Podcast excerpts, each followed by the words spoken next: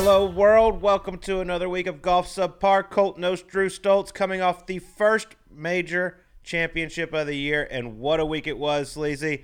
Collin Morikawa, your newest major champion. What an absolute beast. And first, let me say, Colt, I'm only good at three things, okay? Making bogues and drinking trannies. Okay, I'm not Nick Faldo. I got this. You get it? Did I, get go it. over your I head? it. I Okay, I, it. had to give a little homage to Phil in the booth there when that just went.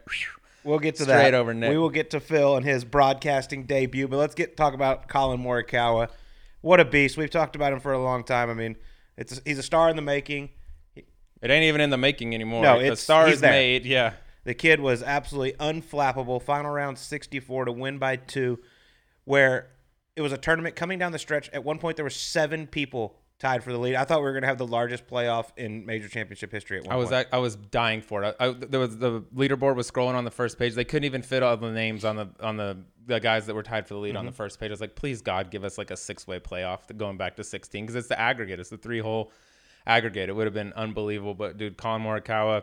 I mean, we all t- we talk about his ball striking all the time. He finally, for the first time ever, hits a bad iron shot on the 14th. I was like, oh my God, he's human. Maybe he's getting nervous. What's he do? Walks up there and pitches it in, takes the lead, and then that driver on fifth was it uh, 16. 16. Just, I mean, shot of his life, shot of the championship, obviously, and of course he rolls it right in the middle. From that point on, it was incredible to see him do that. What a performance, 65, 64. But I was a little bit sad because like as soon as he made that eagle, I was like, he ain't messing up. This thing's done. We went from seven guys with a chance to like this thing's over. Yeah, and I, I actually go back to even just the start of the round on the first hole where so many guys in the last few groups were making birdies. It's, it was one of the easiest holes on the golf course. It was only 390 yards.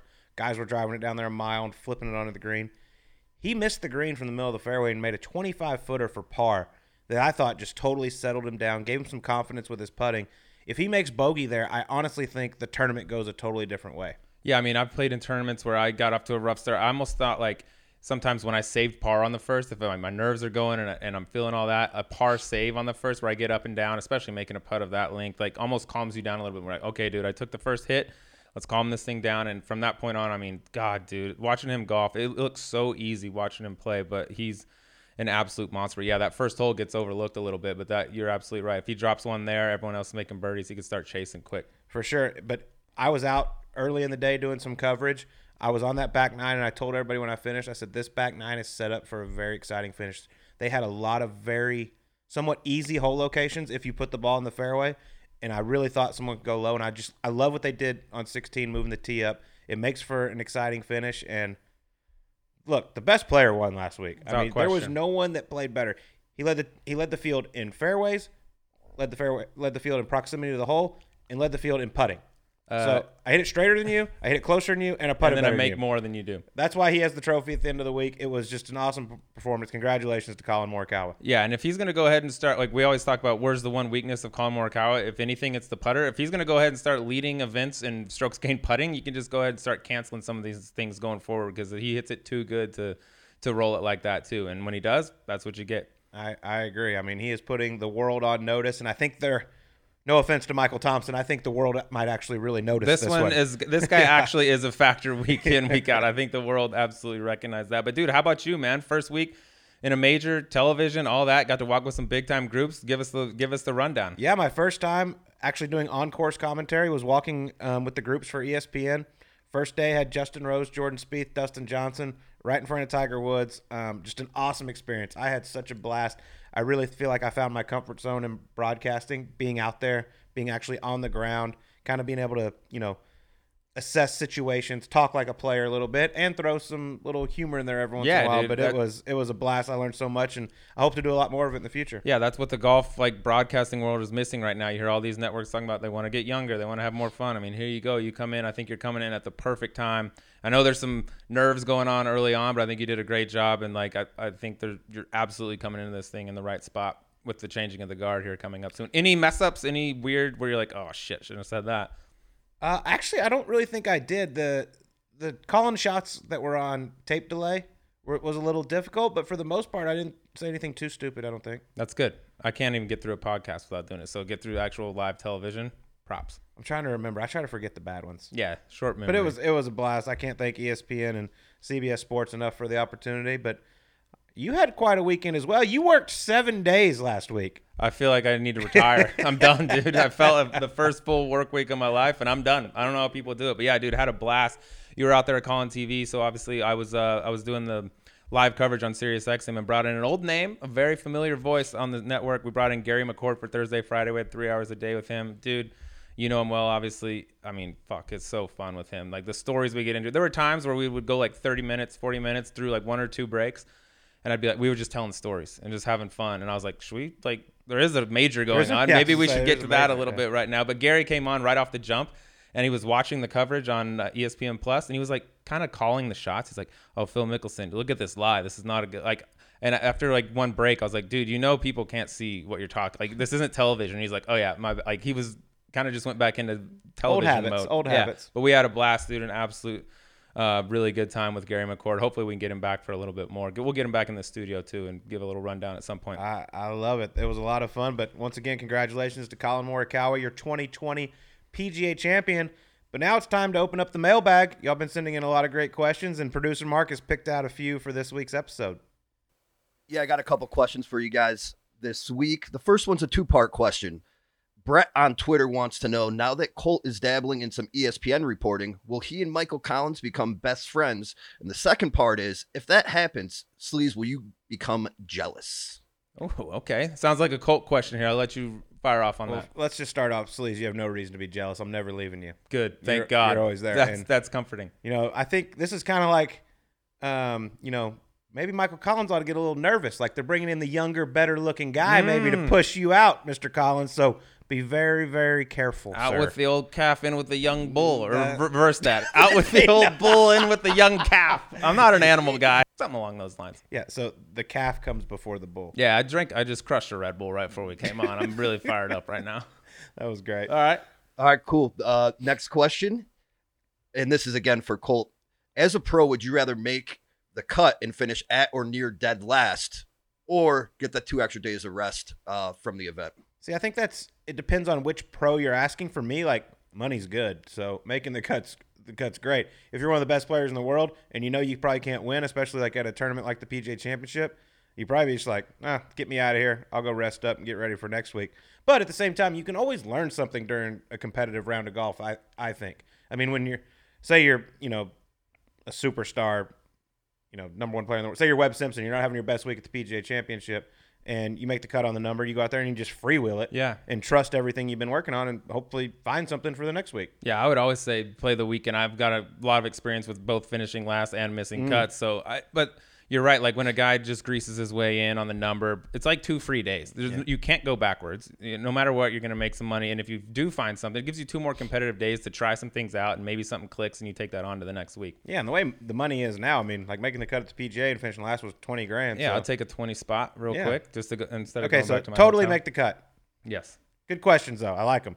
Keep them coming. Now it's please. It's time to get our to our special guest of the week, Golf Channel analyst and reporter, Arron Oberholser. Love this guy. He is a blast to talk to. Very well spoken.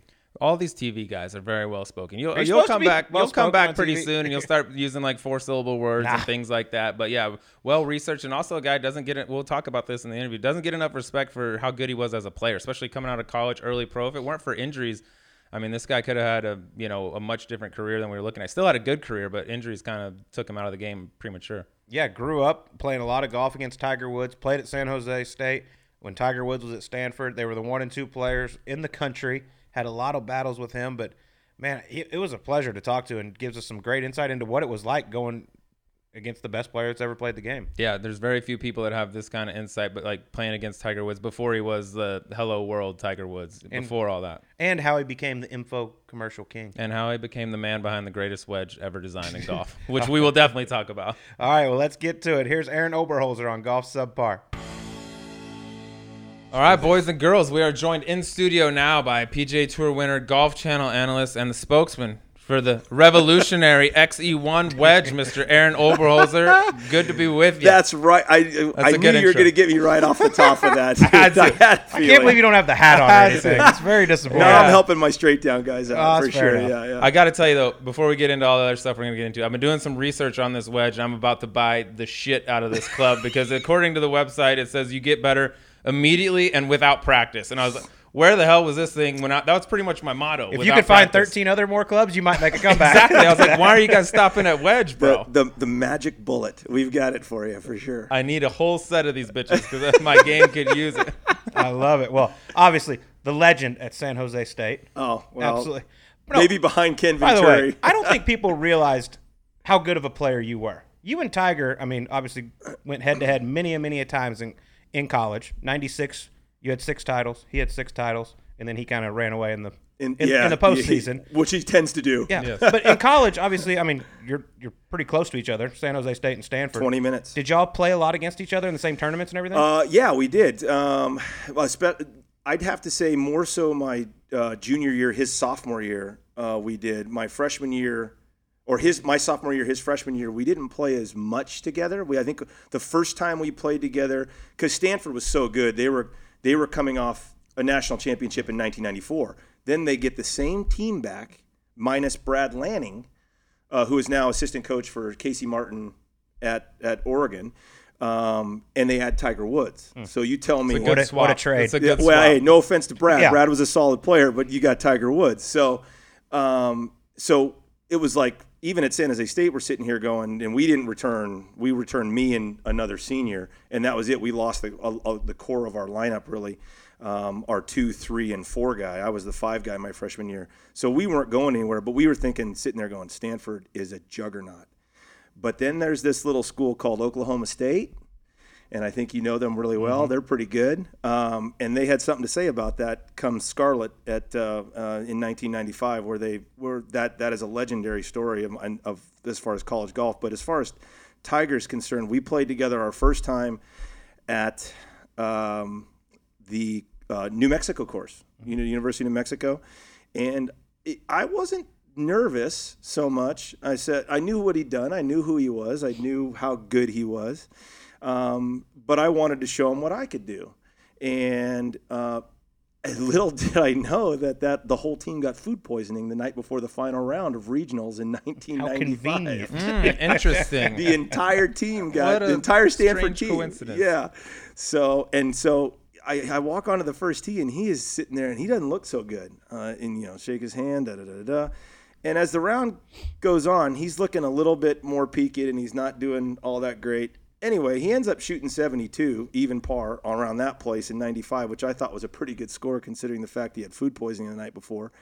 And um, I ended up shooting 71 that round, birding the last two holes. And that, unbeknownst to me, because there really, you didn't know what was going on, that got me into uh, nationals as an individual that year as my team uh, missed out on the that time they took nine teams three regions nine teams they take from each region. Now it's a little different obviously. Um, but uh, in junior year we played a lot more together. Um, and that was the year that we really we really kind of i came in and i won my first three events of the fall season. Um, and a couple in fairly emphatic fashion. And then they really kind of hyped up the fourth event because the fourth event was played at Olympic Club, and it was U- University of San Francisco's tournament, and all four Bay Area schools were playing together: USF, Cal, Stanford, and San Jose State. Um, no, no offense to Santa Clara or, Mar- or St. Mary's, but those were the best golf schools at the time in there, and they put we all played in foursomes, and uh, it was me and Tiger, and I think he'd won a couple times, and then I'd won a couple times, but they had basically the two best players in the country within 20 minutes of one another. Um, so it, it was pretty cool in that regard. But I understood it was the first time that I'd ever played with someone in a college event where they literally had marshals carrying yellow ropes Wow. across the entire fairway because there were a couple hundred people following our group because of Tiger. And uh, that was unnerving. I'd never experienced that before, and that that was the first time that I was truly nervous around around a, a, him and and people watching me very mm-hmm. closely because they were literally, even though they had ropes, I mean they're kind of right on top of you, um, much like they have you do at the at a U.S. Amateur mm-hmm. or something like that. Did he have that same like aura and intimidation that he had when he got on the PGA Tour Without in college? Like other people playing, like you know, like I know it was before he is who's who he is now, but like oh shit, I'm playing with Tiger. It was it was it was absolutely business, um, especially final rounds. So th- th- those are the first two rounds. That was a 36 hole day around Olympic Club in November. Um, that was a tough walk. Uh, I remember, but when it came to, we both played. We both didn't play well the the, the whole tournament.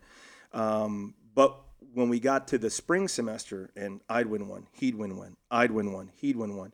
Now it's legit. This is the number, and we're separating ourselves from the rest of the, the collegiate golfers. This is clearly the the two best players in college golf, bar none.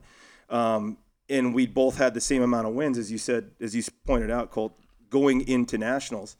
Um, and I'd get these reports. You know, we'd play one with each other. We played at USC's tournament together. We played at at um, um, never played at at Pasatiempo together the week of the Western He Intercollegiate. didn't want you around there. he didn't want He you. didn't want there. you. Yeah, you won that thing. Go ahead, Uh, talk about it. well, but he whooped me at USC. And to your point, when we got to the final round, I didn't play with him the first two rounds at USC. We just didn't get paired together. But the final round, our teams were playing well, so we were paired together. We were one. We were playing the best for our teams. We step on to the first tee at North Ranch, and that was the first time that I remember getting the the blank stare. Mm. And we all know the blank stare if we've ever played with Tiger and we've come up against him when everything's on the line. Doesn't matter whether it's a college tournament or you're playing him in tiddlywinks. He wants to beat you. So I remember going to shake his hand. He's always the last on the tee, as we all know. And we're waiting there. God, he's going to miss his tee time. And here he comes. And he walks onto the tee and he's not looking at you, he's looking through you. And as he's shaking your hand, like you're not even there. And that to me was the first time I had really felt truly physically intimidated by another human being. That's And I had to regather myself really quickly and say, okay, okay. All right, I gotta, I gotta, I gotta, I got my business to take care of today. I want to win USC's tournament. Well, we do our thing. He ends up clipping me by a couple. I think I end up finishing third. He ends up winning the golf tournament. Um, but I learned a lot that day just playing with him. You, you mentioned that stare, and I'll never forget this. Uh, at the PGA at Bellerive two years ago, I was out there doing some TV for CBS and stuff, and they sent me down Sunday because Gary Woodland was playing well, and they're like, "See if you can go get some comments or anything like this." So I'm standing right where the players come from the putting green to the range, and Tiger walks by, and I've never played with Tiger, so I haven't got to see that. But I was like, "Good luck, Tiger," and he just gave me the, a stare, and I'm like, "That's the stare." Yeah. everyone talks about. And Yeah. I go back to the compound. I go, "Y'all better get ready because this guy's bringing it today." And he goes out and shoots 64 and Yeah. finishes second. But that stare is just legendary, and I'd never seen it up close and personal like that. Yeah, that was the first time. It was it's it's um it's actually fairly easy to describe, quite honestly, because it, it's burned into my memory, like a couple of the shots that he's hit that I, in college that I played with him. But it's it's it's late. It's like a deer in the headlights. It's glazed over. It's it, it's almost half sociopathic. Quite honestly, looking like he's going to murder you. I, I honestly, he, and, and I mean, if uh, if Tiger hears this, he's he's probably like, "Come on, man, it's not. Uh, no, it's that bad. Yeah. It's it, it he means one hundred percent complete business when he steps on that first tee with you, especially final round when he's got a chance to win a golf tournament. Yeah, beyond the physical of what he can do, I think that's Yeah. what separates him, puts Without him that elite, elite outside of golf, just other like Jordan, Kobe, that Without it. of stuff. They want to rip your soul out of your body. Yeah, body. they don't want to just beat you; they Yeah. want you to feel pain They when want they you to beat quit you. the game after they exactly get done with right and i got nothing wrong with that i love that and and because we all want that we sure. all want to be that way and if you don't then you're in the wrong sport What's your relationship with him now? Like you guys obviously had kind of the I don't want to call it rivalry, but you guys were very you know toe to toe in There- college a lot. yeah, Are you there's guys- no rivalry. Did you guys? ta- yeah, I don't want to call it like a rivalry. I don't know if anyone's Tiger's rival. No. But like, are you guys friendly now when you're out there? Do you see him and talk to him? Yeah, they're, we're friendly. The last time I think we actually talked face to face in person was a couple years ago at the. Um, actually, I just posted something on Twitter a few days ago about it um, when he was playing in Memorial. I think I wanted to say something to the effect that uh, we were talking on the thir- fourth hole in North Torrey North, and I was following his group for Golf Channel, and um, I was, uh, you know, I, I was astounded at his ball speed and his and that he, after his fusion that he'd come back he was swinging at 128 129 miles an hour and his ball speed was up around 180 and I was like dude um, the big man's back. And uh, and he's got his he's got all his faculties and and you know, so he came up. We kind of chit chatted a little bit, and um, oh, we were talking about Finau. That's what I posted about Finau. How Finau's got the fastest ball speed on tour. DeChambeau can't Yeah. touch Finau if, if Finau really wanted to let it go. Um, and uh, that's when we were talking about that. We were just, you know, chit chatting about, you know, how the kids, family, you know, how's your body, so on and so forth. Just simple stuff. I mean, we're acquaintances. I wouldn't say we're friendly. We're friendly acquaintances. But he's not calling me on the road going, hey, Oberholz, you want to go to dinner? Yeah. You know, he's not doing that. I don't think there's a lot of those people. No, there's in not a the lot of those people. From No, what I no, understand. No. We're, I mean, obviously this is about you, but you have a special relationship with Tiger, so it's fun to talk about him. Being one of the top players in college golf, going head to head with Tiger Woods a lot. Would you would you say you were surprised at the amount of success Tiger had, or not not at all? Uh, I read where you said when he when he won the Masters in '97, you you were quoted as saying something like, uh, "Okay, I can't I can't Well, do that." So yeah, so exactly right. So when you know we're all confident. I mean, you won a U.S. Amateur. How much confidence does that give you? A ton of confidence, right? So you think you're 10 feet tall and bulletproof when you can do that kind of stuff. Well, even if you play against a guy like Tiger who's won three U.S. Amateurs in a row and you beat him a couple times, it's going to make you feel like okay, you can do the things that he can do. You can win too. Well, when when he won his third U.S. Amateur in a row, and then he turns pro, does the Hello World thing, goes out, and you're still in college, going into your fall. I'm going into my fall semester of my senior year now, and I'm the preseason number one ranked player in the country, and I'm sitting there going, okay, uh, that's a lot, I felt a lot of pressure to to live up to what he did, not just what I did the year before, but what he did the year before, which is hard to do. And now I watch him go win Vegas, beat Davis Love, one of my idols growing up um, in high school, and then go watch him win Disney back to back. And I'm going, you know what? I, I can, I, I know I can do that. I can do that. I can win on the PGA Tour. I can do that. Then fast forward about four months from then, now, then, and you go into now he's playing at La Costa at the Tour Championship. I just happened to go down there to watch him. Um, and I'm standing. It was so it was so surreal. I'm a year prior. I'm playing with him, talking to him, and he's just a normal college kid. And now I'm outside the ropes, watching him hit balls with the best players in the world, winners only. And I'm the guy. I'm in the gallery, mm-hmm. and I can see we make eye contact. I, he sees me. He kind of gives me that kind of sly stare, wry half smile, and then goes right back to business and work. But I know he saw me. I know he saw me because he looked right at me. And we both kind of give that wry smile, and then he goes back to work and doesn't come over and say anything to me. But then he goes off. I think it was a three round tournament because it got washed out, and they, him and Lehman go into a playoff, and he knocks it like that. That famous shot on the par three, knocks it like that and beats Lehman. And I'm still going, I can do that. and then he goes and does the Masters thing, and that's when I looked at my roommate and and I said, I said, I, I can't do that. I can't win. The No one Masters. can. Yeah, no I one in the can't. I world. can't win the Masters by 12 shots Yeah. right now. I can't do that. So- Did that mess with your psyche at all? Like, uh, here's a guy doing things nobody's ever seen before in I the world. think- The fact that you can't yeah. do that, you wouldn't think would be like a mess up, you know, the way you think about golf. I, I think what what what Tiger did to all of to me, I can't speak for the rest of our for the rest of our generation of guys who are now in their early to late 40s and the guys that he, we played with in college. Um, it it pushed me, but knowing my uh, knowing my personality, it pushed me so hard. It almost pushed me too hard to do things I was physically and mentally not capable of doing. And I had to kind of regather. It almost broke me as a player trying to keep up with what he could do. And I'm not saying that that didn't happen to other players. I'm sure it did. It happened in the gym. Other players broke themselves in the gym trying to keep up with him physically. I tried to keep up with him to a certain extent, not physically, because I knew I couldn't do what he could do physically because I'd watched it. I just had to play my game, but I knew I could be as good as him mentally, or thought I could be as good as him mentally. And I knew I could be as good as him strategically, even though we played two kind of different games. I could try to get into the same headspace that he could get into.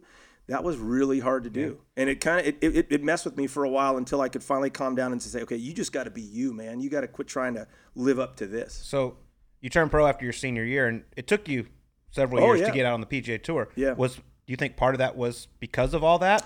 I think to a certain extent, um, Uh, yeah, I think so. I think that uh, that had a little bit to do with it. I I also had some technical flaws. Um, I had some technical flaws in my golf swing. I had some technical flaws in what I did. I was a very athletic player.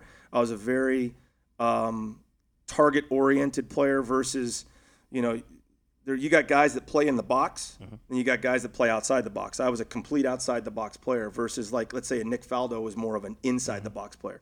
Let's get all my stuff in order, and then okay, now we can go. Versus a guy like me, it's like okay, how am I going? to It's like a Bubba. I was I played more like Bubba in college, Really? quite honestly. Yeah, I was I was a shot shaper. I hit it low, I hit it high, I moved it around. Um, because you could actually move a golf ball with a, with my speed back then. Now you can't. Now you can't.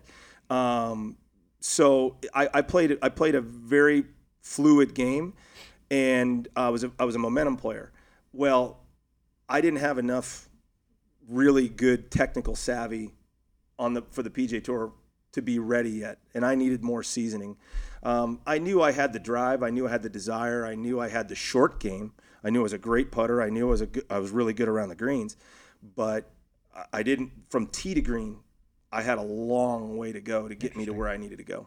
I want to go back to 2000 because like you you came out, you turned pro, you played a, a couple years in Canada where you played really well. I think you finished second on the Order of Merit up there. But then you go to Q School in 2000, you get all the way to finals, miss your tour card by one shot, which Yep. is probably the hardest thing in all of golf to Oh, have yeah. to take on as a player. What did that do to you mentally at that point? Like just talk about how hard that is for a guy and how you reacted. It uh, it was very difficult. Um, it was very difficult for about two hours after that round. I was really, really dejected, uh, especially the way I did it, making double on my 107th out of 108th hole, out of 108 holes to miss by one shot. And uh, uh, I I was the first. You know, you go through the stages of grief. I was angry for a long time. Um, uh, but uh, after the round, two hours, I was furious, furious. And then they, I can't remember when exactly they had me on Golf Channel to, because it was televised to to have an interview because I, of what I did. And I realized that within that two hours, when I was calming myself down, I realized that, hey, look, before this, I never had any status on any tour other than the Canadian tour. And this is before the Canadian tour did anything, got you anywhere. The Canadian tour did nothing for you. Um, now you have a chance, obviously, on the Canadian tour to get to move yourself up the ranks. And so I took it as a positive. I just I turned a negative into a positive, and I basically said, "Look, uh, I didn't have anything. Now I have full, basically full Korn Ferry status, and I can go out and do what I need to do, and I'll get my card through the Korn Ferry See, tour." that's a professional analyst right there. He refers to it at the as the Korn Ferry That's Tour, right. even though it Even wasn't. though at the time played. it was not. it was the buy.com tour. Yes, There's been a the lot of time, names. it's It's hard to keep up with It all is, the it names. is, Do you but- like? I want to get your opinion on that. Do you like the fact because like when all three of us were playing at times, there was tour cards available at Q School. Now there's Yeah. not. You can only get to the Korn Ferry. Do you like the way that the system is now, or do you wish that there was some number of PGA Tour cards available right off the bat for guys at Q School? Wish. Yeah. So oh, I, I. well, I mean- fir- first of all, I wish for two reasons. I wish that that I think that I think it's hard to tell a 46 year old guy who's played 15 years mm-hmm. on tour or 20 years on tour. Hey, you got to go back to the Korn Ferry Tour for a year. Uh, dude, I haven't lost my card in 15, 20 years. Um, and now you're going to tell me I don't have a chance to just get right back out there where I've played my entire life. I've had one bad year in 15 or 20. So that's reason number one. I understand it's a merit based game, but that's reason number one. Reason number two is now that I'm in television and you understand this, dude, it is great drama. The best. It's uh, there's The best. nothing like unless you're a part drama. of it. Unless you're playing not it and then you want to stab your eyes Un- out. Yeah. un- unless unless you're me and you're coming down the stretch, and Jerry Foltz was following my group that day when I dumped it in the water and made double, and um, he I I'll you don't you, you want to be I'd rather be Jerry than, Mm-hmm. than me at that day for sure, but but it's great drama. It's fantastic drama. Look, uh, the same year that I did that, Joe Daley had a had a putt mm. bounce out that of the was cup. that year. I mm. played Oh. with Joe. Joe did that the fifth round. He and I played together when I dumped it in the water in the sixth round. Mm.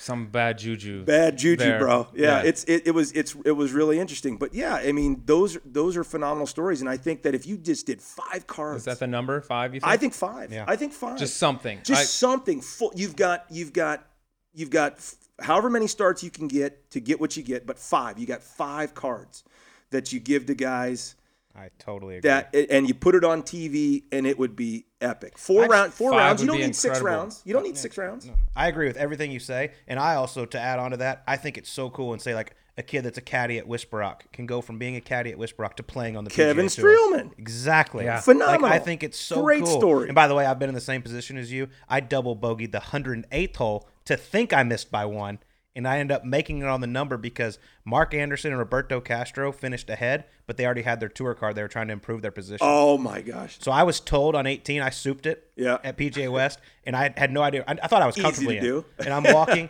I'm walking up there to drop, and I, my caddy goes, "You have to make bogey," and I'm like, "Oh my god!" So we're finishing on the Nicklaus course, which is the waters down Yeah, the right. It sure. was a terrible tee shot. Yeah. The I had only to fairway drop. missed the whole year, Yeah. the whole week. Probably. I had to drop His whole life. Yeah. I had to drop it like 280. Okay. Oh. So I had to lay it up there, up there in that neck, and I wedge it to like 10 feet and lip it out, and I thought my life was over. over, yeah. So my friends are always like, "Oh, my, Monday's my favorite. Monday of Q School is my favorite thing to watch on TV." And I was like, "You guys are sick." And then I was actually a part of it, and oh my god, it's the worst thing. It's it. Yeah, I can remember watching churning. that unfold with you, and I was like, had my phone ready. I was like, "Oh, pull back, don't Yeah. text, no congratulations, just yeah." But like, it was, it's the best drama in terms of just pure drama in golf Without because it's legitimately. There's not many things you can say this about a life changing moment Yeah. right there in front Without of you. without a doubt, without a doubt. I mean, I think we use the life changing moment a little. We go overboard with it. I Right, think it at gets times. said for things that don't. it has the chance to be a life. It has a chance, exactly right. But Q school, if you get a card, if you go from, if you go from, let's say you go through the through the stages of qualifying school. I, I don't know how they would work it to get to however many number of guys to get to five. That has to be thought out a little bit. But, um, you know, it, it back then it was truly you could go from being just a mini tour player yeah, to the next year you're playing in the same groups potentially if you make the cut on a Saturday with Tiger Woods. Mm-hmm. Yeah. And the So year cool. prior that same time you were playing in the Podunk Open. Mm-hmm. I had multiple know? friends that did exactly that, and I think not even from a drama perspective for TV Yeah. and how great it would be. There are guys also coming out of college that are ready to go right now. Yeah. And in every other sport, they get to go straight to the league as Yep. soon as they're you know age eligible. Yep. Why not on the Why not in golf too? Well, I, I think to a certain extent that we're we're there to a certain extent. I think Drew with that because uh, you've seen Collin Morikawa do it, you saw Matt Wolff do it, in the, uh, you've seen uh, Viktor Hovland do it, you've seen Jon Rahm do it in, in the last few years. So the sponsors exemptions that these guys get, the seven that they get to prove themselves, doesn't it's not a lot for sure. But if you're truly great like those guys are, then you should be able to get it done to get yourself special temporary membership up to that point. Um, and I think that they're trying to separate the good, and there's lots of good PGA Tour players out there, from the great coming out of college. No, I And, get- I get you that totally. So, Yeah. so I'm okay with that, but I would still would love to see But five it's, there's spots. there's still players that aren't going to get PGA Tour exemptions that finally do make it to the PGA Tour and kill it their rookie year. Oh yeah, so yeah, yeah. I mean, there's got that's why it's just always so cool if they could have that chance. Yeah, yeah, because you you, got to be a chance. big name player to get those sponsors. yeah, There's there's, no only doubt. a couple of them that they're given to college kids every time. Well, and how many? I mean, how many? How many guys are are taking? You know, because of the what's going on with COVID Exactly. now, are taking that are Yeah. taking that year. Mm-hmm. I mean, John Augenstein's a, a, a hell of a player, phenomenal player, but I'm sure that John sees all these other phenomenal players, and he's like, God, I'm not going to get. I'm hardly going to get any starts, man. yeah, it's tough. I mean, there's only so many spots available. There's only so many spots available, you know. Same with uh, all the other seniors that are coming back that that have the opportunity now to come back, and, and they're doing it. Well, let's talk a little bit about more more about your golf game. So I reached out to your colleague Brandel Chamblee Oh, this morning. Oh, First off, geez. just The like a simple Fox. little two line text, and of course I get a book back Oh. filled with stats Oh, about. Arron Oberholser. Yeah, that's right. Okay, I can't First off, wait to He starts this. with Yeah. He was a far better player slash ball striker than anybody ever realized. So then he proceeds to give me some stats. Okay. and let me support that. Yeah, So finished 13th at the 2004 PGA while leading the field in greens and regulation. Okay. Finished fourth. That in was green- Whistling Straits. Yeah. Finished fourth in greens and regulation at the 2007 PGA and finished fourth in the tournament. Yeah. I mean, it's amazing that he has all this. Yeah, the way. exactly. He's he is amazing. he's got Yeah. yeah. It's um, finished 14th and 16th in the 2006 Masters and U.S. Open respectively, and you were like 12th in greens and regulation. Yeah. And then finished ninth at the 2005 U.S. Open. He goes, "It's this guy's had so much better of a career than people give him credit for. It's it's unbelievable. He he, he raves about your ball striking, and then he goes on to say this. I love this, by cra- the way. Crappy bunker No, no. This is about this is about you as an analyst now. when Oh, boy. a tour event is on, he looks at the TV the way a radiologist looks at an X-ray. He goes, he's in a very intense viewer. Wow. because we share the same Yeah. room and and I am sitting there I'm not kidding you in, at Golf Channel in our in our uh, analyst room they put these desks I don't know why they did this but they did they put these desks this little desk like this and then they've got these massive 50 inch screen TVs mm-hmm. you, you've I've been, been there, yeah. so two so two side by side and I'm sitting there like this you know, just jotting notes, but the TV is like right here. So, and Brandel sits back in the chair, and Brandel's like, Brandel's like this. Arm, legs up on the desk, just yeah, oh chill yeah, as can be. and just and just chill as can be. And I'm sitting there, and that's just that's his personality. That's my personality. I'm a little more I high really, strung. I really liked no his doubt. analogy though. Yeah, yeah. That's Of course, Brando's going to come with something Yeah. now. It was Yeah, like a yeah. radiologist looking at an X-ray. There's no doubt. I mean, uh, I love I've loved working with him since day one. Um, we had our we we had some. I had to get used to it and and and who he was and understand him more. In the beginning, it was it was tough at times. Um, quite honestly, working with him because he a- as, as he is quite honestly as far as golf analysts there's i mean he's the tiger woods quite honestly. I mean I- you love him you hate him he's polarizing um, but you can't deny the work the man puts into the game. And he is he has taught me a lot about how to do my job and do it well.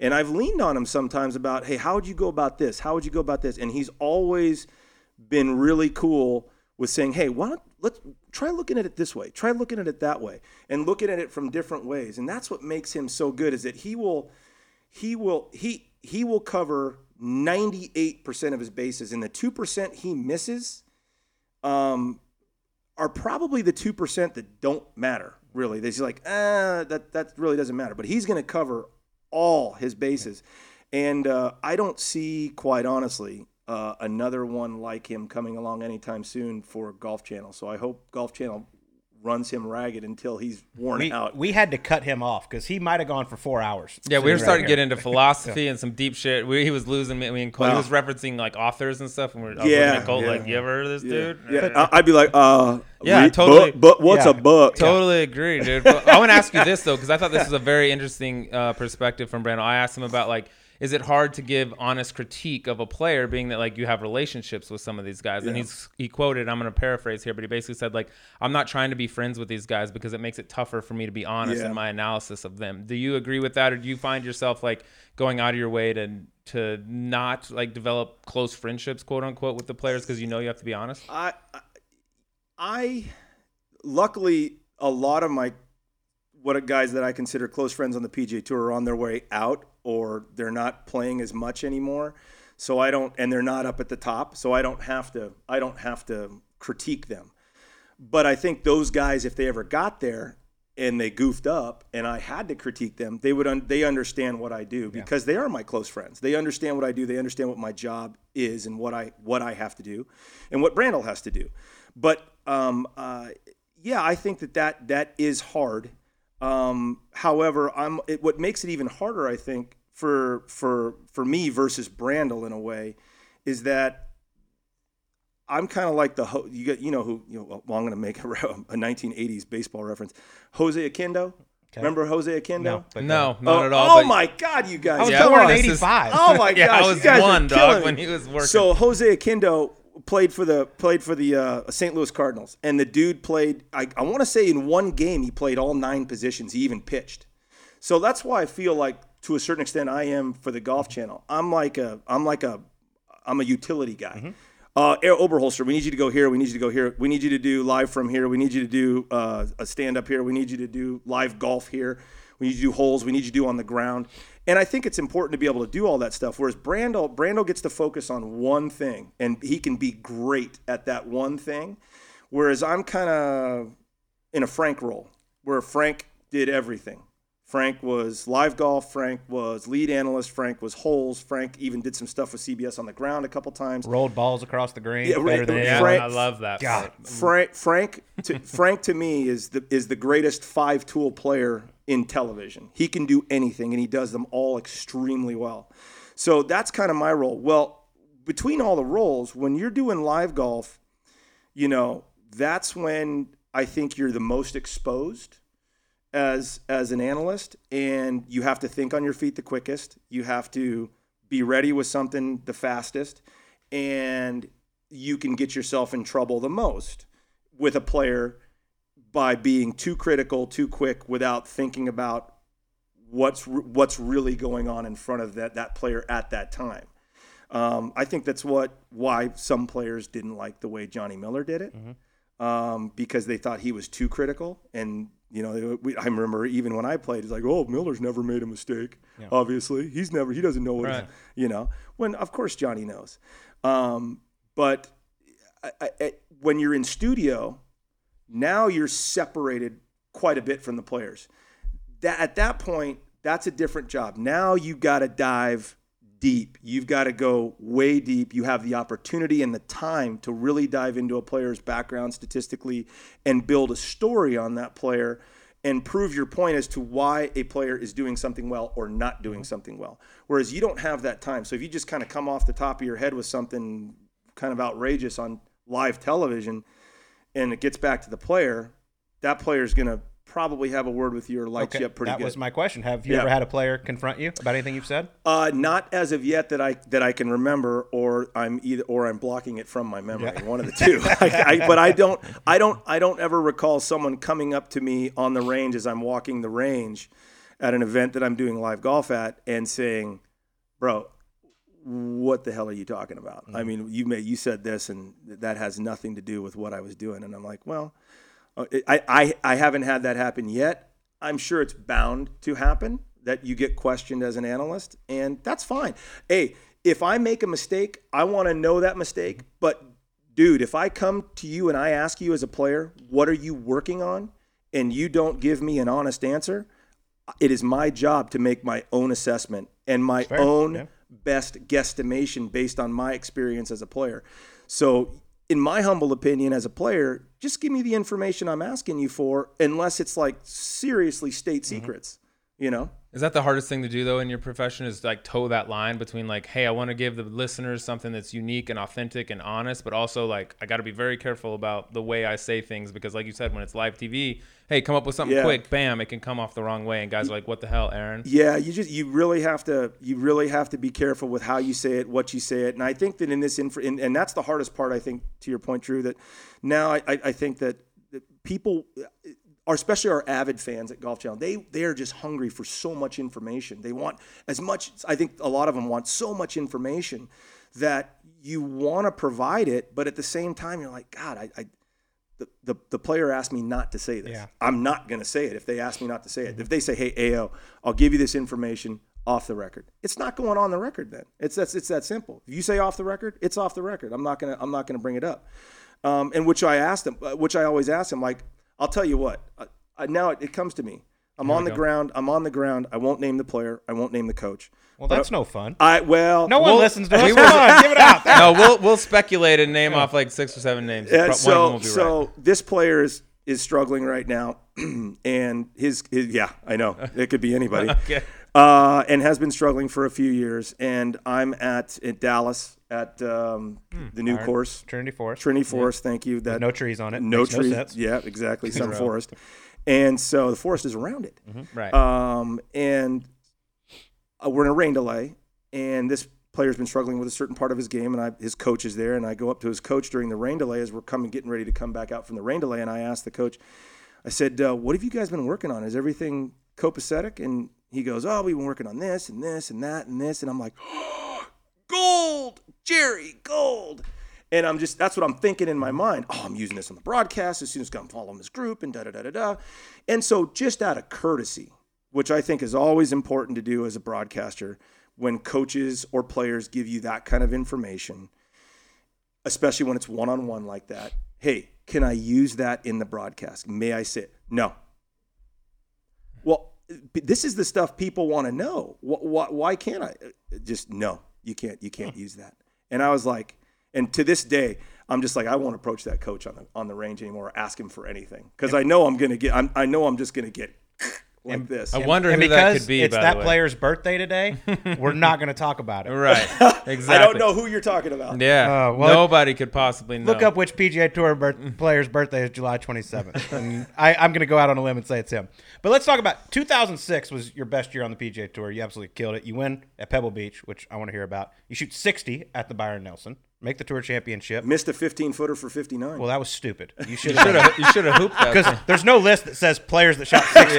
Okay. that had a putt for yeah, 59. yeah, exactly. Yeah. But how cool was it for you to win being a NorCal kid at Pebble Beach? First off, you won by five. It was it was awesome. Um, yeah, I mean, uh, it's funny. I, I was on Twitter this morning and um, we were talking. I was talking with a guy. A guy would say, "Hey, would you take longevity?" Because my career was so short, with five and a half years on tour because of the injuries, and or would you would you take 20 years on tour with no wins, but you never lose your card, or would you take the two? One of the wins I have is unofficial. Would you take the two wins you have in the five and a half and a half, five and a half years, especially when you had Pebble Beach as one of the wins? And that's a that's a hard decision Yeah. because Pebble is such a special place, and there's it's a it's not a long list of guys who have won at Pebble Beach.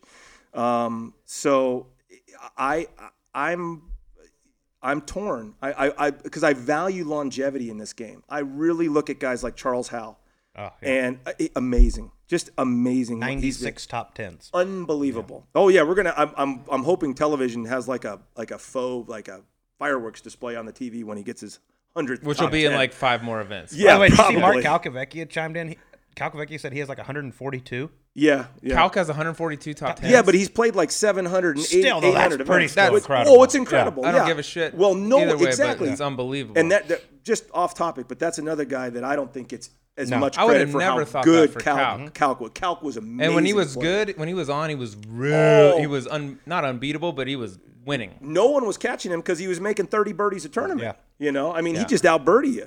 So, but say your say your win wasn't at Pebble. Yeah. Would you take the longevity? Yes. Yeah. See, that's Yeah, without a doubt. I mean, that's got to be special when you had all your family and friends. yeah, it was area. it was really cool. Um, it was very cool. And how about a walk up 18 with a five, Five is a nice number to have on 18 at Yeah, it- I remember that that final round. It got tough. It was um, it rained early in the week. Shocker at Pebble. Um, it rained early in the week. The golf course was soft, but it, it, it stopped like after Monday or Tuesday, and the golf course kind of progressively, you know, clay base there. It just drains off, and the sun comes out and just bakes it, and it just progressively got firmer and firmer and firmer as the week went on. Which that's in my favor, I believe, um, with the way I used to hit the ball. So.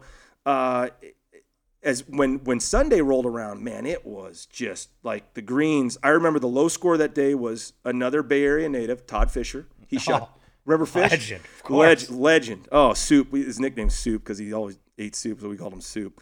Um, that. Would always order the soup. Didn't matter. and so, love you, Soup. Um, and he shot 68, and the greens were like this. Yeah.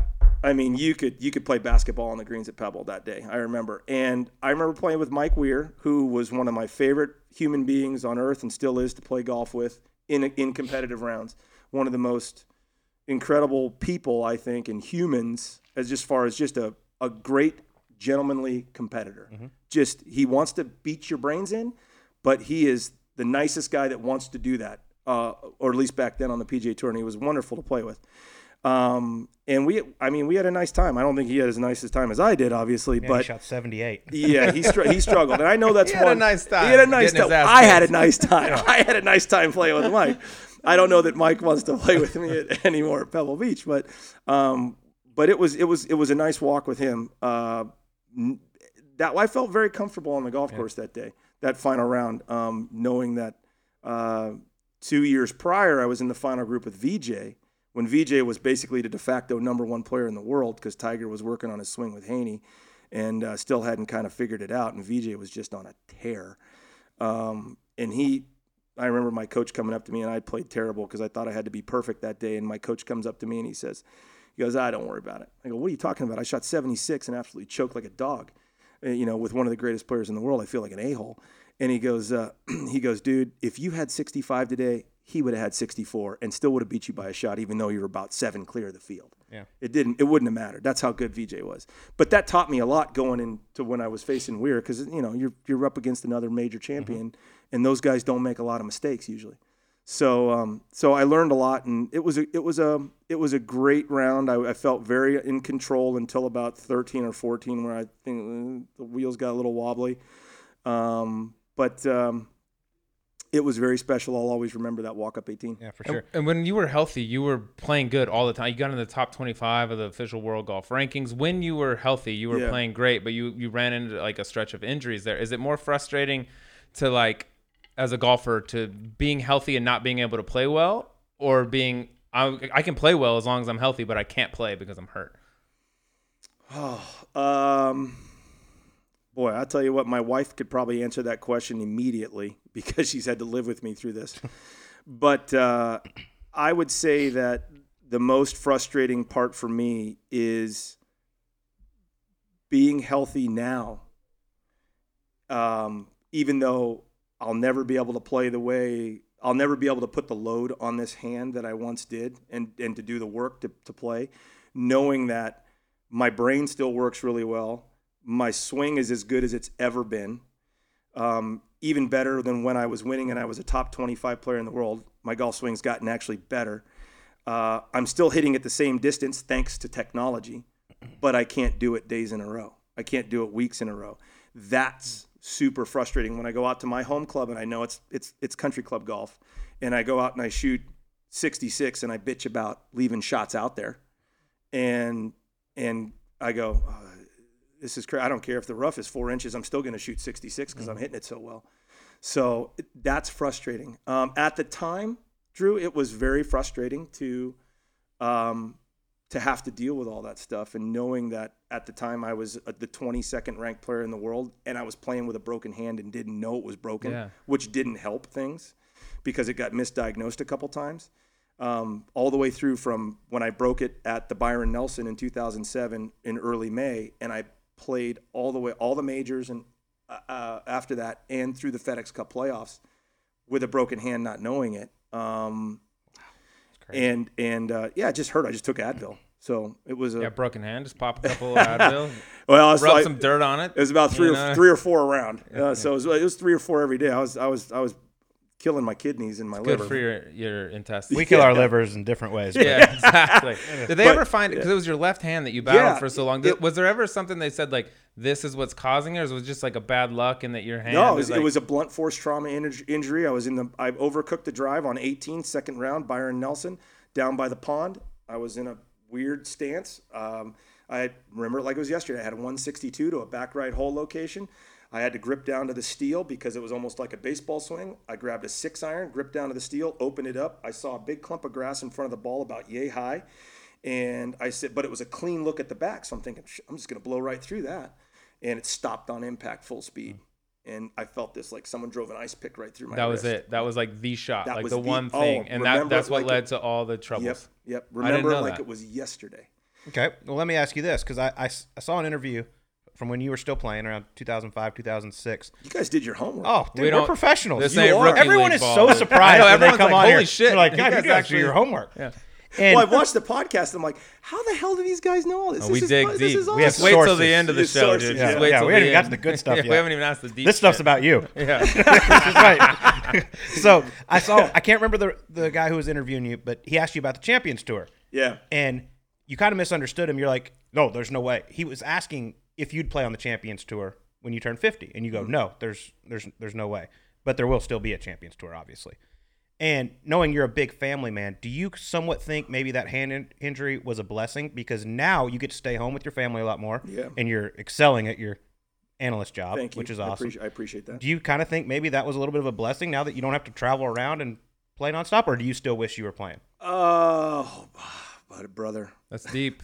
That's deep, bro. I I might have stole that from Brandel Chamblee. you, you, know, you, Just so you know. you know you, you know what's funny is that I I Brandel and I have had this discussion. We had this discussion four or five years ago when we were working together in the analyst room because I asked him why he stopped, and and he told me very honestly, and uh, you know another reason why I love the guy.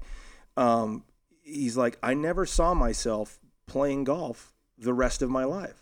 I always wanted to do other things, and I was like, dude, that is really that's cool. I mean, I respect that. He, he's honest with himself. And I'm going to be honest with you guys and said I never saw myself doing anything was what I told him other than playing golf. I mean, that's it. That's what I loved. It's what I it's what I told my friends at, at when we used to gather at the lock at our lock at one locker of this one guy in high school when I was 15. I'm going to be a PGA Tour player. I'm going to play on the PGA Tour. I'm going to win the career Grand Slam. I would say that stuff out loud like an idiot, but it, it was something that I believed so deeply, and I loved the game so much, and I was so passionate. And I was I wanted to work so hard at it um, that everything that I did, everything that I sacrificed was to get to those to those goals. So when it was taken away from me, it was it was very difficult to deal with for a long time. For a long time, for for years. Yeah, Well, I wanna let you kn- miss it right when you got out of it? Like, are you, you slid right into your analyst job and you're, you're great at what you do, but like, was a part of you like, dude, I belong out there. My left hand just Oh, hurts too without a doubt. Oh, I was pissed. I, I'd see guys that I could, I know I could beat like a drum, and they're winning golf tournaments. I'm Mm-hmm. Yeah. going, and that's what. That's got to you be know, tough. In all honesty, that's what kind of made me a little salty as an analyst when I first got when I first got the Golf Channel. Made probably made me a better analyst, quite honestly, because I, I valued. I felt like I was a fairly consistent player. I didn't do anything poorly statistically. Um, I had a good game for the major championships. Um, I kind of tailored my game around major championships. Excuse me. And when I see guys play 28 events a year and make eight cuts and win three times, mm-hmm. that pisses me off. Yeah. I mean, just to be honest, that pisses me The off. The most uh-huh. envious. I- I'm the same way. When I see these guys miss a million cuts, win, get to two years, take another year off, win again, I'm just like, dude, they're bad 90% of the time, but they're gonna play for 20 know- years out there. God bless them. Yeah. And you know what? That's how they play, and that's what I had to get over. That's how they play. That's what. That's just who they are as players, and and everybody's going to be different, and and I'm different, and I valued consistency, and that's how I built my game. I wanted. I didn't play a lot. But the times that I played, I wanted to give myself the best chance, and I lived and died with every swing that I made because I wanted to win every chance that I that I played, um, and that's kind of that's how I played the game. It wasn't like ah, there's an there's another chance next week. I would say that, but it's like nah, this is this is it. This is this is my chance. I want to win this week. Does that suck as an analyst when you're sitting there talking about a shot that a guy's playing? You're like, I, if my left hand didn't hurt, I would beat this guy's head in right now. and you gotta, meanwhile, you gotta like break down his shot. He's like, I got 150 from the from the intermediate cut here. What I think what what what upsets me is when is when it, there's the obvious there's the obvious smart play when you're in a when you're in a situation and the guys just they don't make they don't make the right decision. You know, okay, well, what is the right decision? And then you got to ask yourself as an analyst, what is the right decision for this player? You know, sometimes, especially when I'm on the ground following a guy, and I'll walk up to a lie and I'll be like, okay, I know the guy's speed, I know that he's strong, but this lie is just dumb. You're not getting it out of mm-hmm. here. And yet I'm watching him going, and I'm sitting there going, I don't think he can get it out of this lie. I don't think, and boom, in the water or something like that. I'm like, dude, I mean, I can see that, and I haven't played in seven mm-hmm. years. What, why are you trying to hit that shot, bro? That's the kind of stuff that frustrates me with certain with certain players. When I know that certain player, whoever that certain player may be, a young player in their 20s or late 20s, now that has a massive future in front of them potentially, but they just don't they don't seem to make very good course management decisions. Those that's the kind of stuff that kind of drives me batty more than more than anything else. Yeah, All right, that's awesome stuff. Well, now it's time to test you a little bit. Oh boy. It's time for emergency nine. Yes. Okay. Our, our, we do this with every guest. nine nine fun questions Let's do it. to learn a little bit more about you. so, Sleeves, would you like me to start it off? Sure, you can fire. Go All right. ahead, Colty. All right, we do ask this to everyone. This is recurring Yeah. one. This first one. movie about the life of Arron Oberholser. You can pick any actor, dead or alive, who plays you, Oh gosh. Um, and we each get to choose as well. By the way. okay. And ours matters more. Yours are correct. yeah, ours are right Um, because we're directing. exactly. Uh, Matt Damon. Oh wow. He's a popular pick. Every guy thinks he looks like Matt Damon. John Daly picked him, which I'm failing No. to see that. No. I, Someone I, else picked him too. Uh, let's see. Matt Damon or um, You got a better chance than John Daly of, of Damon playing you. Josh Duhamel. Oh, Oh, Josh Duhamel. he's a handsome Wow. I you- played with him at You fancy yourself a handsome Yeah. individual, obviously. Actually, the guy I picked is freaking handsome Who? too. So, Who you got? uh, Jake Gyllenhaal. Oh, Yeah, yeah, that's fair. I picked Paul Rudd. Uh, he's- Oh, he's love kind of my him. mind. I'd rather be funny than good looking. There you Paul go. Rudd's good. Paul Rudd. Paul Paul Rudd. That's, who, that was mine. That's that's fantastic. Can All he be salty? Sure. I mean, he can he do can be whatever you want, dude. He's an all-time actor. That's a good point. That's a good point. Yeah, he can be whatever you my want him kid's to be. obviously Ant Man. He He's They great. He does everything. He's right. fantastic. All right, second question. Here's a little research for you. Are you the only person to ever WD from heat exhaustion in the state of Rhode Island? Where did you find that? Dude, I dig deep, bro. This ain't. I told you this. Someone ain't rookie. told you that. This ain't. Yeah, of course. 1995 Yes. Northeastern Amateur. Yes. What a Okay, place. so Wanna here- moist here- Here is a pasty NorCal kid This is great. going to northeast northeast the northeast and basically you know uh, not expecting hot weather Yeah. in the northeast because it's my first time playing golf pretty much playing golf there. NorCal guy never gets over no, 62. no. I mean I'm, i grew up on i grew up at i grew up at i worked at crystal springs. I don't know if you guys know that uh, that golf course but it's right off the 280 if you're going if you're driving south on san francisco it like it's it never gets above 85 and it never gets below 55 but it's still it's more towards 55 than it is 85 and there's not a ton not a ton of humidity so I get to the I get to the north, and then obviously playing at Cal Club a lot. That's just basically you might as well be in Wisconsin i i when you're playing at Cal Club in the wintertime um, because it's so cold. So I get to I get to the Northeast Amateur, and I can't remember which round I withdrew in. It might have been the first round, but I I get out there and I'm practice rounds. I'm like, God, dog, dude, what is? I mean, it is hot as hell. I wasn't ready for it. Is Rhode fir- Island, bro. it was my it was Rhode my Island. it's Rhode Island. It was my first it was my first trip to a major to a major like massive Amateur. amateur, event Yeah. that I got invited to uh, as after my sophomore year in college. And I I was completely blown away, unprepared, and I was Glass probably never invited you back after that. uh, I luckily they did, thank God. Um, and I learned how to deal with heat uh, a it little took bit place better. directly after a four putt, if I'm not mistaken. It was Uh, four putt on yeah, the green. yeah, because I couldn't because I couldn't see. That's great. that came directly from your boy Bryce Mulder, a good friend of yours. So he, he made, he's like, make Well sure done. you ask him about the Northeast Amateur, only guy to ever withdraw in the state of I, we might have played together actually. Rhode round. Island heat exhaustion. Oh, It's so That good. is that is great. All right, that's good. All right, number three. You mentioned it earlier. Yeah. A couple shots of Tigers from college stick Yeah. out in your mind. Give me the best shot you ever saw Tiger hit. Uh, Can I do two? Sure. Okay, Sure, so uh, so that so that same year, 1996, uh, um, Tigers coming off a three putt at on the back nine. I can't remember exactly at, at North Ranch Golf Club. The first par five on the back nine kind of goes up and over the hill. If I remember correctly, there's a massive oak tree down like 150 yards, 100, 150 yards from the creek, and then there's like a canyon. I mean, a, out of bounds, death, gone. You're not finding your golf ball. And so he was last to hit. So me and Mike Miller from UCLA, we hit, stripe it down the middle. And Tiger gets up there.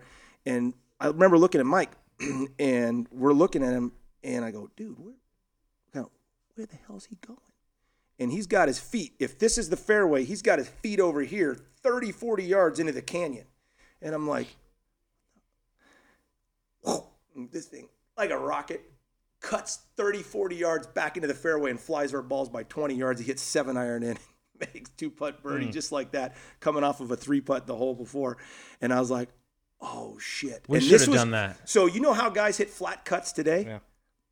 He hit flat cuts with a 43 and a half inch steel shafted driver And a and a. Balata. Yeah. I mean, and I mean, he did with a with a Balata golf ball back then that all the, the powerful dudes now can do with the with the solid core ball. It was it was a different ball game. The next shot was how about this? First round at at Olympic Club when we were playing together. Again, he's not playing well. He doesn't have his swing in order. Uh, we get to seven, the short uphill, dog leg right, par four. All of us lay up off the tee with two irons when we when guys played two irons, and Tigers sit there with driver waiting for the green to clear. We're like, yeah, right. Come on, 288 yards uphill into a In slight San breeze, Francisco. Yeah. 55 degrees outside in the morning. He goes, one hands it, necks it, pin high. Mm, mm. I'm Different That's level. different. uh, y- I'm just like, dude, this this dude. I want to know the planet this guy came from. I love the Tiger story because everyone like tells the best shot, and there's we haven't heard one overlap yet. No. it's just basically his entire Oh, it's career. it's ridiculous. And and then I I didn't I only played with him once as a professional, if you can believe that. We played together in in the mat. We played against each other in the match play down in Tucson, Mm-hmm. the World Match Play, and um, um, he toyed around me with me for I think You made it longer than a lot of people thought. I think. I think six. Yeah, probably Three and six, two? Yeah, three and two. Yeah, I, I think I made it to sixteen and or you did seventeen. better than Stephen Ames Yeah. by a long way. Yeah. Yeah, You shake his hand, say sorry about pasta. You'll never have pasta tiempo, bro.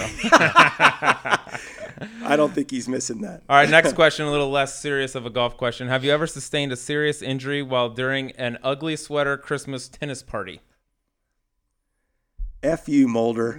That's got, this one's that's, not that's from Bryce, Bryce This, is one, this one's not from Bryce. It's from a different one. I'll tell you. Parker. Yes, Yeah, there you go. my man Your Parker. boy Parker McLaughlin. He Uh, said, ask oh, him about this. I love both those guys. Yeah. Um, Little so, calf injury. Uh, yeah. That'll so happen. so background on that. Uh, I did a 50 some odd mile bike ride that morning. That's and a I, lot. And I pushed it pretty hard. Well, that cycling's my cycling's kind of my thing now.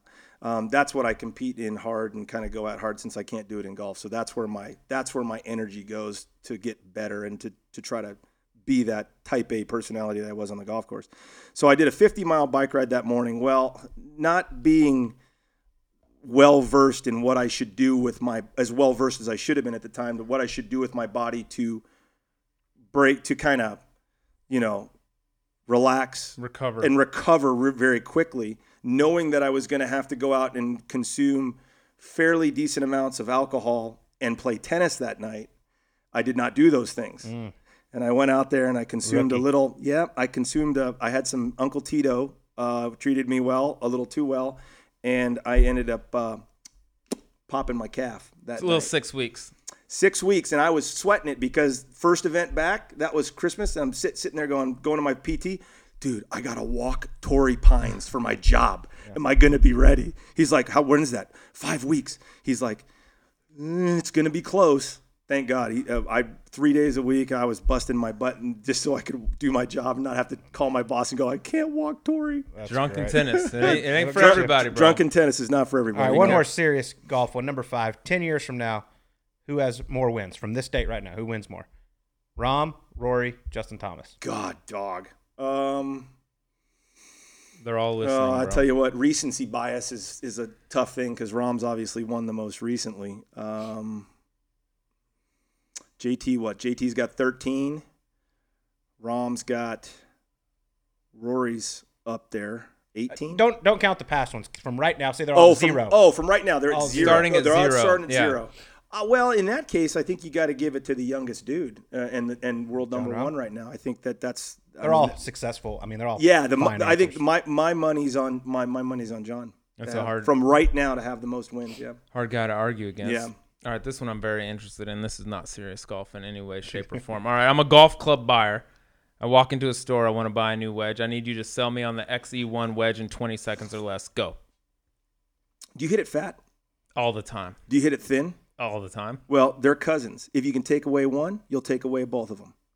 XE1 hmm. does that. Here's my routing number. Wow. Sell it to me for whatever you want, dude. Well I'll pay you a million. Do I hit it fat and thin? Yep, sure do. kind of staying on the All right, same topic perfect. here. Several years ago, it was well known Tiger Woods borderline had the chipping yips. Did he ever reach out to you and ask if you could hook him up with an XE1 wedge? That is that is a He's the perfect mass- candidate. massive. Because I know he would, he's too cheap to go buy one. Massive. that's a massive negative. That's a massive negative. But that would have been epic, and I guarantee you, he would have signed, had me sign an NDA. He would have been he the likes to do perfect candidate. Yeah, You get an XE one in Tiger's Uh, hands. But you know what? This funny thing is that at, at Phoenix that year, when he had all Yeah. those issues, um, I didn't believe the fact. I, I didn't believe that it was a release. He was Yeah. messing with his release pattern. I thought that was Tiger speak, just trying to trying to throw a smokescreen on us. I'm just sitting there going, "Dude's got the yips." yeah. And I actually said it on air, and I was wrong. It was a release pattern issue. think it was Interesting. the I, still I think it was. now you XE1 gotta would've- believe I still guy. think it was a smokescreen. He's he's not. XE1 he's would've a fixed him. little bit talented. I think he can Yeah. figure out the release pattern of All right, his number wedge. eight. All right, number eight. This is a good one. Who has more money right now, Jeff Bezos or your physical therapist?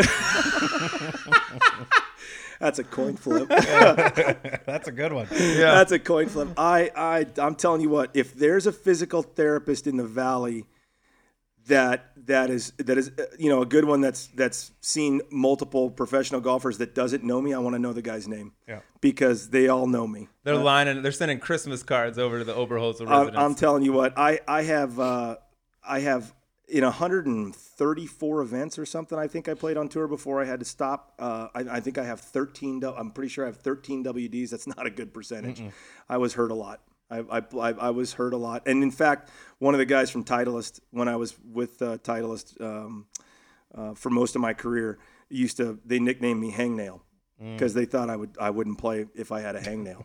You're little tough. little Don't do let they him- know I played with a broken hand Yeah, for don't half a year. Yeah, you had a Yeah. broken hand. Jason Day might be chasing you down here pretty soon.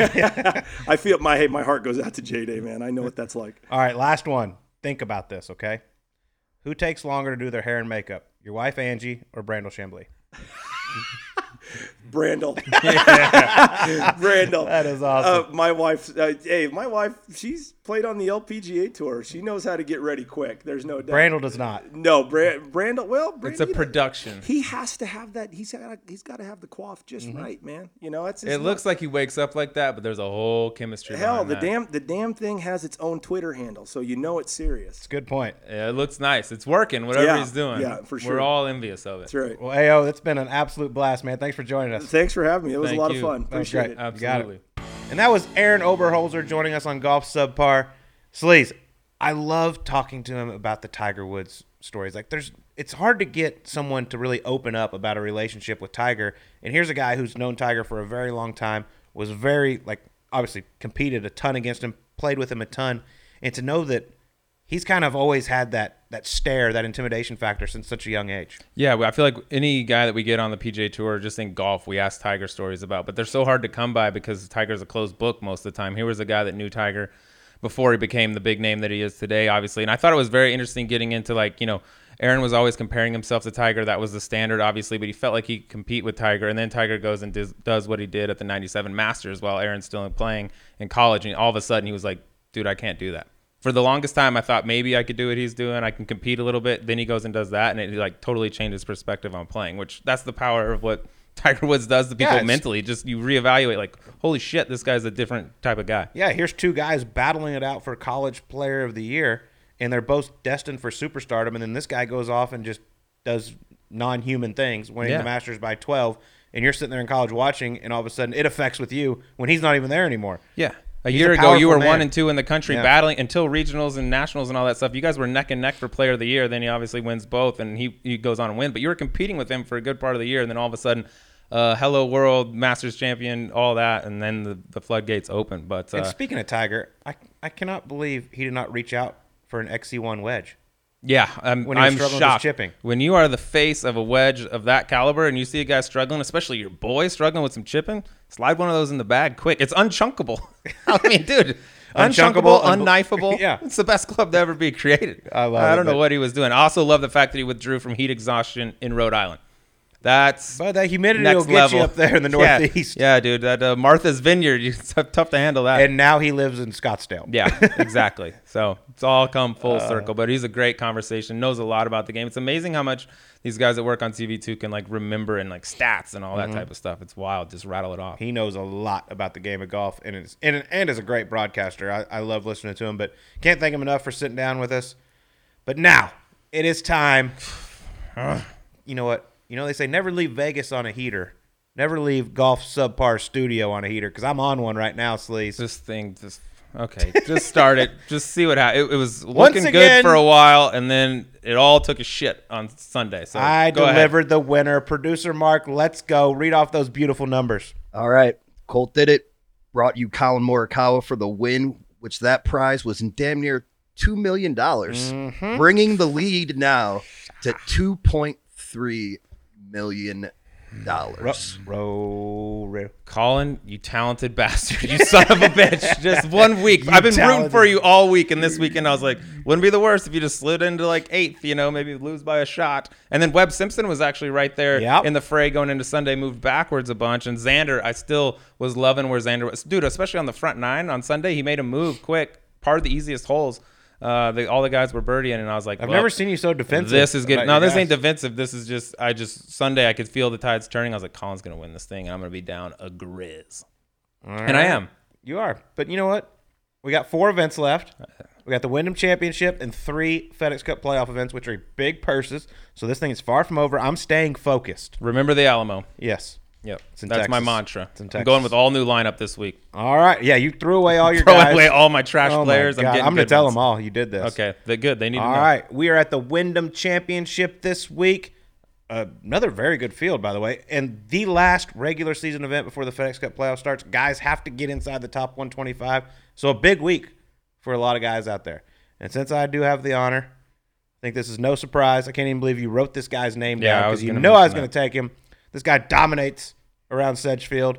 Finished second last year. Got his first tour win here First tour win of his career in 2011 here. You got to go low. Webb Simpson goes low. Webb Simpson's 11 to 1. He's my favorite this week. Yeah, I started writing his name down and then I jotted a few stats. I was like, what am I doing? There's 0% chance Colt doesn't take this guy. So I just stopped. That's obviously the pick to go with. I'm going to go with another guy that's got a pretty good track record around here. He's got a win. Uh, he's coming off a good week last week, 13th at the PGA. Friendlier driving course this week, so he doesn't have to hit it perfect, but I love how he puts uh, the ball in general, especially down here in the South. I'm going with Patrick Reed. I think the first time I've ever uh, rostered Mr. Reed. So top shelf for the sleeves, Patrick Reed. Beat the Golden Child for his It's gonna be hard for me to, if I'm being honest, it's gonna be hard for me to root for him too hard. But if there was ever a week, this is the one. I got to go full blitz. So Patrick Reed, that's my top tier. All right, we'll take it down to this 26 to, excuse me, yeah, 26 to 50 to one odds. I'm gonna go with a man that's. I thought this was disrespectful. He's going off at 33 to one. He's a two-time winner on the PGA Tour this year. 15th at the, um, excuse me, 17th at the PGA last week. One of the shortest hitters on tour, which I thought made him even more impressive that he was able to play well last week. Brendon Todd, man, 33 to one. Tough to. I mean, You, He's I been hot. It helped to put the ball in the fairway last week. It'll help to put the ball in the fairway this week at Sedgefield. I mean, I like that pick. I wasn't surprised to see him play well last week. I thought it was just impressive. Like he seems to be playing well all the time, but that golf course being a big boy yard, I thought it was really. I impressive respect what he the did. pick. Okay. All right, for my second pick, going with a guy that's 45 to 1. Finished fifth at the Wyndham Championship last year. Shot four rounds in the 60s last week at the PGA to finish tied for 13th. One of my favorite dudes on the PGA Tour. You know who I'm going with? I think I got a feeling. Si Woo shaking that ass, shaking, Shaking that, that ass. ass. Si Woo Kim, let's go. I love it. The guy can get super hot. He can get super cold, but it looks like he's pretty hot right now. Yeah, you're 100% correct about that. He goes up and down. I mean, it's either 65 or 85, it seems like. you could just uh, you go to two spots on the leaderboard, the first page or the bottom page. That's Mm-hmm. where you're gonna find Siwoo. Top page this week. Top page this week, coming off a nice little week this past All week. right, All right, I'll keep it rolling. Third with my third choice. Going with Carolina boy. Went to the University of Clemson. Mm. All right. Really can strike his golf ball. Had a very impressive last three days last week. Opened with three over par. Ended up finishing at three under for the tournament. T29 at the PGA. He makes me nervous around the greens a little bit, but this is a little bit of a flyer. 66 to 1. Doc Redman. Yes, he was on the list. I like that. I like these guys going back home Mm-hmm. to the grass they're familiar with and places they played well. So that was a good pick. I actually had him on the list. I'm going to go with another Clemson guy Ooh. going off at 66 to 1. Very similar in the fact that T to green, 0.0% concerns for this guy. Around the greens, you kind of don't know what you're going to get, although it's been better, but that is Mr. Lucas Glover Mm-hmm. going off at 66 to 1. So, yeah, similar theme. I like guys going back back home All this right. week. Good. So that was my first one. Or that was your fir- Did you lead that one off? My Yeah, turn? go ahead. Whatever you want to do. All right. Yeah, I'm stuck here. I was I, I Ooh. thought I was going to be picking second. I was going to go with whoever you didn't go with. I got the defending champ written down here. I'm going to pull an audible right now. Another guy going back home, also 66 to 1. A guy who will most definitely be a future guest on this show, one of our favorite guys on the PGA Tour, Mr. Harold Varner. Oh, 29th I like it. last week. Last three rounds were par or better, so good form. Going back home, East Carolina grad. Would love to see him pulling off, especially down in his neck of the woods. Harold Varner. I mean, yeah, how do you not root for Harold Varner? Every if you don't root for Harold, Yeah. there's something wrong with you. well, I just realized we got a lot of Clemson Tigers this week. So Lots. rooting for Dabu, Dabu Swinney's boys. Dabo? Like Dabu. I like Dabu. I like Dabu. okay. Dabu Swinney. All right, this guy's going off at 80 to 1. Last two events, he, he's been struggling this year. T32, T12. He's 130th in the FedEx, so he needs a big week. This guy plays very well when his back's against the wall. Kyle Stanley is Yep. my number four pick. Look for him to do big things this week. I like that. A little bit of a flyer in that, but his good golf, he could go win. He also not play great. I, lo- I can't believe we have three Clemson Tigers on here. I got a lot. I got a big home field advantage theme on my on my squad. All right, well, good luck, everyone. That's it for us. We'll talk to you on next week's Golf Subpar.